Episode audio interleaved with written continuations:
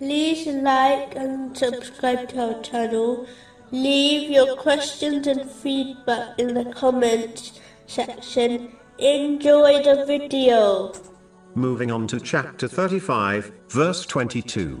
And not equal are the living and the dead. In a narration, found in Sahih Bukhari, number 6407, the Holy Prophet Muhammad, peace and blessings be upon him, advised that the difference between the Muslim, who remembers Allah, the Exalted, and the one who does not, is like a living person, compared to a dead person.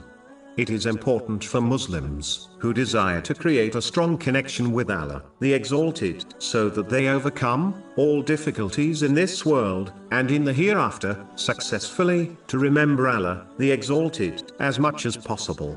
Put simply, the more they remember Him, the more they will achieve this vital goal. This is achieved by practically acting on the three levels of the remembrance of Allah, the Exalted. The first level is to remember Allah, the Exalted, internally and silently. This includes correctly one's intention, so that they only act in order to please Allah, the Exalted. The second is by remembering Allah, the Exalted, through one's tongue, but the highest and most effective way of strengthening one's bond with Allah, the Exalted, is practically remembering Him with one's limbs. This is achieved by fulfilling His commands, refraining from His prohibitions, and being patient with destiny, according to the traditions of the Holy Prophet Muhammad.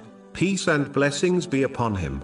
This requires one to gain and act on Islamic knowledge, which in turn is the root of all good and success in both worlds. Those who remain on the first two levels will receive reward, depending on their intention, but they are unlikely to increase the strength of their faith and piety unless they move to the third and highest level of the remembrance of Allah, the Exalted.